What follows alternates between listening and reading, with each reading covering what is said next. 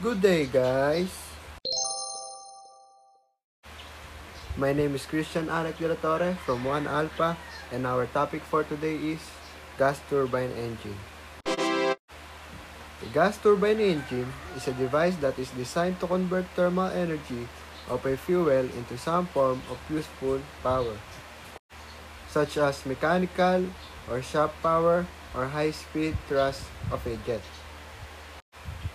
The turbine extracts the shaft power to at least drive the compressor, which is the case of a turbojet.